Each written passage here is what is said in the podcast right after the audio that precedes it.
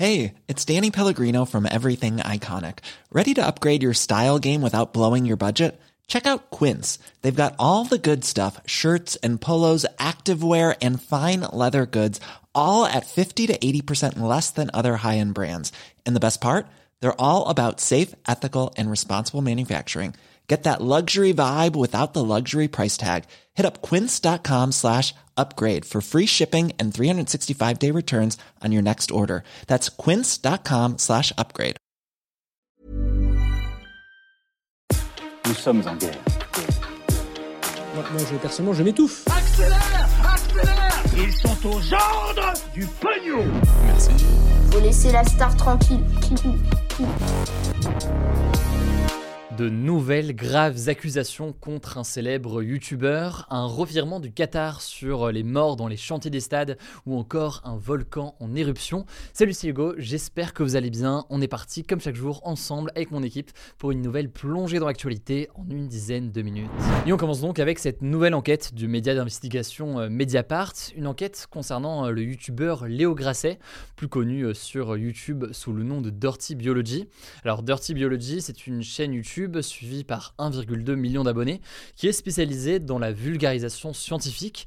C'est d'ailleurs la chaîne la plus suivie en France aujourd'hui dans ce secteur. Et à sa tête, il y a donc Léo Grasset qui a lancé cette chaîne en 2014. Alors il y a quelques mois, ce vidéaste s'était déjà retrouvé dans l'actualité car il était accusé de violences sexuelles et psychologiques par plusieurs femmes, notamment un viol. C'est ce qu'avait révélé une première enquête de Mediapart au mois de juin. Si je vous en reparle aujourd'hui, c'est parce que de nouvelles femmes ont témoigné aujourd'hui contre Léo Grasset dans une nouvelle enquête, un nouvel article de Mediapart, et notamment une étudiante de 22 ans qui l'accuse elle aussi de viol, un viol qui aurait été euh, commis en novembre 2021 à Paris. Et au passage, du coup, logiquement, un petit trigger warning euh, là-dessus, puisque forcément le sujet peut euh, heurter certaines personnes parmi vous. Alors, la jeune femme qui a porté plainte contre lui décrit une soirée où elle avait bu beaucoup d'alcool et où Léo Grasset lui aurait proposé de commander un VTC mais en donnant en fait l'adresse de son propre hôtel. Une fois arrivé dans la chambre, selon euh, le témoignage, il l'aurait pénétré sans son consentement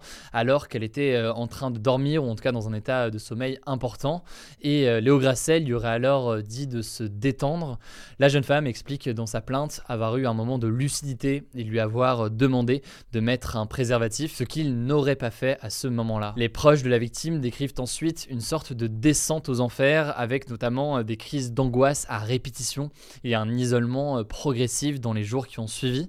Son médecin lui a même prescrit des antidépresseurs, des anxiolytiques ou encore un arrêt de travail. Alors, sur cette accusation de viol, l'étudiante Léa a donc déposé une plainte et le parquet de Paris a déclaré à Mediapart avoir ouvert une enquête pour viol. Alors, en plus de cette nouvelle accusation, Mediapart s'est aussi entretenu avec deux autres femmes, deux autres femmes qui n'ont rien à voir elles non plus avec le milieu de YouTube et qui ont entretenu des relations avec Léo Grasset.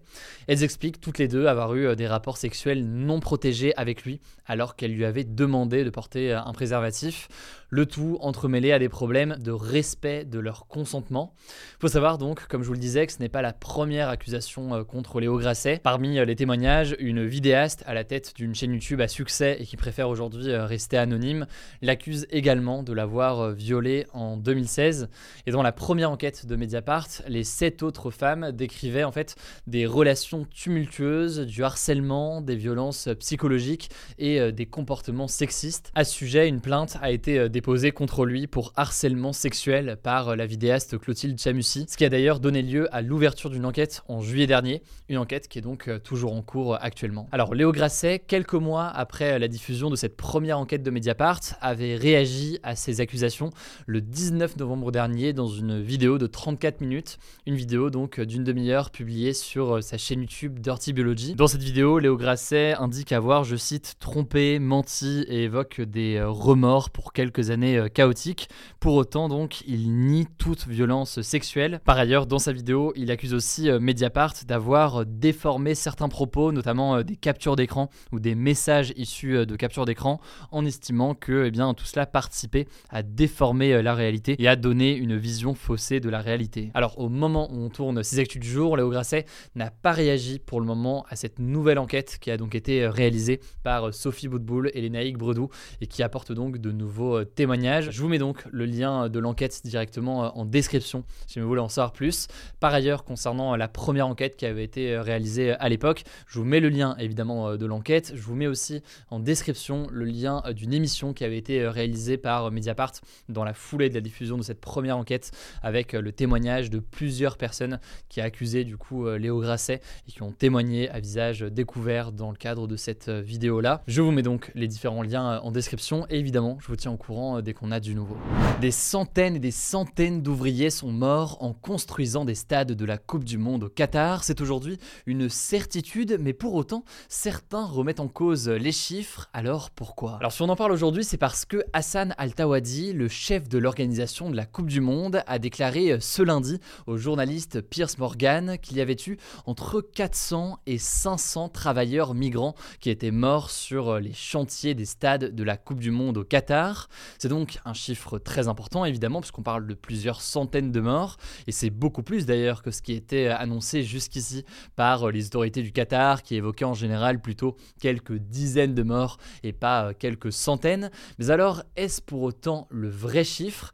Eh bien il y a un an, vous l'avez sûrement vu, on en a beaucoup parlé sur la chaîne, le chiffre a beaucoup circulé. Eh bien le média britannique The Guardian publiait une enquête, une enquête dans laquelle le média estimait qu'au moins 6500 travailleurs migrants étaient morts au Qatar en 10 ans. Bon et d'abord là c'est important de noter qu'on parle donc de travailleurs migrants, donc euh, d'étrangers venus au Qatar pour euh, travailler. Et pourquoi est-ce que les enquêtes et le débat portent sur cette catégorie de la population? Eh bien parce que c'est cette catégorie et ces migrants travailleurs donc qui ont travaillé massivement à la construction des différentes infrastructures pour euh, la Coupe du Monde. En fait, en l'absence de transparence et de données importantes qui auraient dû être fournies par les autorités qataries, eh bien The Guardian a fait un long travail d'enquête, un travail d'enquête notamment auprès de cinq ambassades, l'ambassade de l'Inde, du Bangladesh, du Népal, du Sri Lanka et du Pakistan au Qatar. Or, eh bien, ce chiffre de 6500 morts, c'est donc le nombre de travailleurs migrants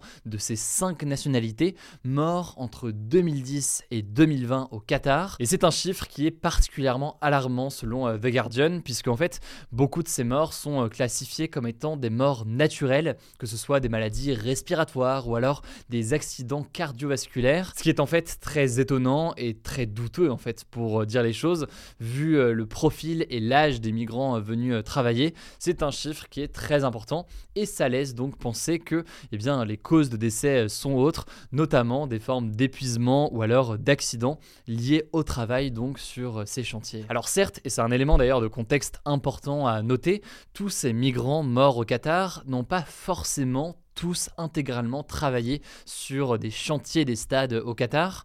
Mais en fait, ce qu'explique euh, The Guardian dans l'enquête, c'est que l'immense majorité des migrants ne seraient pas venus si le Qatar n'avait pas obtenu euh, cette Coupe du Monde.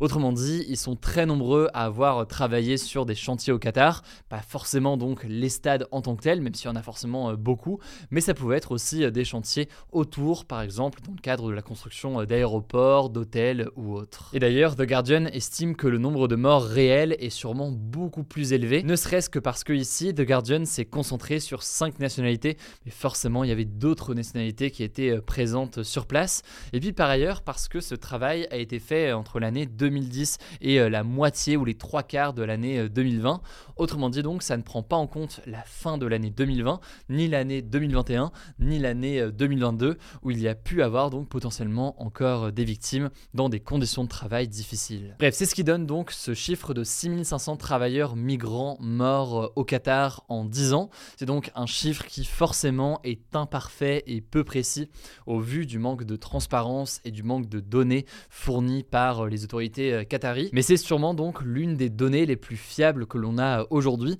en tout cas, donc, quand on met ce chiffre dans le contexte que je viens de vous donner euh, à l'instant. Et au passage, je préfère anticiper les commentaires à ce sujet. Évidemment, le sujet des accidents au travail, c'est un sujet qui est mondial. Il nous concerne tous y compris d'ailleurs en France. On aura l'occasion d'en reparler parce que c'est un sujet qui me semble assez crucial.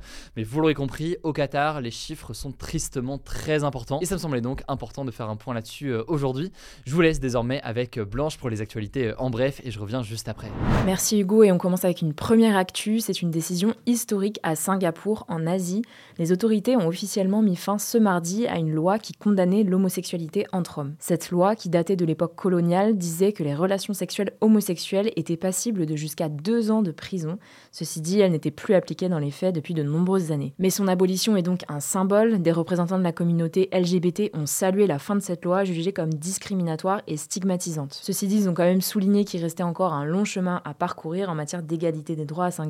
Là-bas, l'interdiction du mariage entre personnes du même sexe est inscrite dans la Constitution, donc la loi suprême du pays. Deuxième actu rapidement, Hugo vous parlait de la Coupe du Monde au Qatar. Eh bien hier, lors du match Portugal-Uruguay, un homme s'est introduit sur la pelouse avec un drapeau arc-en-ciel LGBT, alors que les relations homosexuelles sont passibles d'emprisonnement au Qatar. Alors l'image n'a pas été diffusée à la télé, mais de nombreuses photos ont été prises. L'auteur des faits est un Italien qui s'appelle Mario Ferri, qui est déjà plusieurs fois rentré sur la pelouse lors de grands matchs de foot. On ne sait pas encore ce qu'il risque pour le moment. Troisième actu en France, ce mardi, les psychiatres qui travaillent à l'hôpital étaient en grève contre, je cite, le délabrement du secteur selon les syndicats. Pour faire simple, ils dénoncent un abandon par l'État avec un manque de lits d'hôpital et des fermetures régulières de centres médico-psychologiques qu'on appelle aussi CMP à cause de manque de personnel. Alors Emmanuel Macron avait annoncé en septembre 2021 un plan avec notamment la création de 800 postes après un sommet consacré justement à la psychiatrie et à la santé mentale. Mais ce plan est jugé insuffisant par les syndicats qui réclament une augmentation de 20 à 25 des salaires des psychiatres hospitaliers sous forme de primes de pénibilité, notamment pour renforcer l'attractivité du métier. Quatrième actu, on part à l'autre bout du monde. Le plus grand volcan encore actif au monde est entré en éruption pour la première fois depuis 40 ans. Il s'agit du volcan Mauna Loa à Hawaï, dans l'océan Pacifique. Et l'éruption a commencé ce dimanche à 23h30 à Hawaï, donc lundi 10h30 heure française. Et oui, petite anecdote pour vos dîners mondains, il y a 11 heures de décalage entre la France et Hawaï, voire parfois 12 heures lorsqu'on change d'heure. Alors pour l'instant, cette éruption de Mauna Loa ne menace aucune habitation, même si les autorités restent prudentes. Elle provoque en tout cas de gros nuages de fumée au-dessus de l'île d'Hawaï. Cinquième actu en tech, et c'est la guerre entre le nouveau patron de Twitter, Elon Musk, et Apple. En fait, Elon Musk a publié ce lundi une série de tweets à charge contre Apple et il a notamment menacé l'entreprise de créer un nouveau smartphone pour concurrencer l'iPhone. Alors pourquoi ces menaces? En gros, le milliardaire accuse Apple de ne plus vouloir faire de publicité sur Twitter et de vouloir retirer l'application de son Apple Store. Derrière ces accusations, il faut dire qu'en fait, selon le Washington Post, Apple était ces derniers mois l'entreprise qui fait le plus de publicité sur Twitter Or aujourd'hui, la publicité est assez vitale pour Twitter puisque 90% de ses revenus dépendent de la pub. De son côté, Apple n'a rien communiqué officiellement et selon certains experts, l'entreprise serait même opposée à ce que la modération sur Twitter soit diminuée. On suivra ça. Enfin, on termine avec une actu musicale qui devrait faire plaisir à certains d'entre vous. Le chanteur canadien The Weeknd a annoncé sa tournée After Hours Till Down Tour en Europe et trois dates sont prévues en France, à Nice le 22 juillet, à Paris le 29 juillet et à Bordeaux le 1er août 2023. Alors pour ceux qui n'avaient pas suivi, en fait, il avait été obligé de reporter puis finalement d'annuler complètement une partie de sa précédente tournée en France à cause du Covid, dont trois concerts à Paris et un à Lyon. Alors la prévente pour le concert au Stade de France ouvre ce jeudi 1er décembre à midi et la mise en vente générale est prévue le vendredi 2 décembre à la même heure. Bonne chance, ça risque d'être les Hunger Games. Voilà, c'est la fin de ce résumé de l'actualité du jour. Évidemment, pensez à vous abonner pour ne pas rater le suivant, quelle que soit d'ailleurs l'application que vous utilisez pour m'écouter. Rendez-vous aussi sur YouTube et sur Instagram d'autres contenus d'actualité exclusifs. Écoutez, je crois que j'ai tout dit. Prenez soin de vous et on se dit à très vite. Hi, I'm Daniel, founder of Pretty Litter. Cats and cat owners deserve better than any old-fashioned litter. That's why I teamed up with scientists and veterinarians to create Pretty Litter. Its innovative crystal formula has superior odor control and weighs up to 80% less than clay litter. Pretty Litter even monitors health by changing colors to help detect early signs of potential illness. It's the world's smartest kitty litter. Go to prettylitter.com and use code ACAST for 20% off your first order and a free cat toy. Terms and conditions apply. See site for details.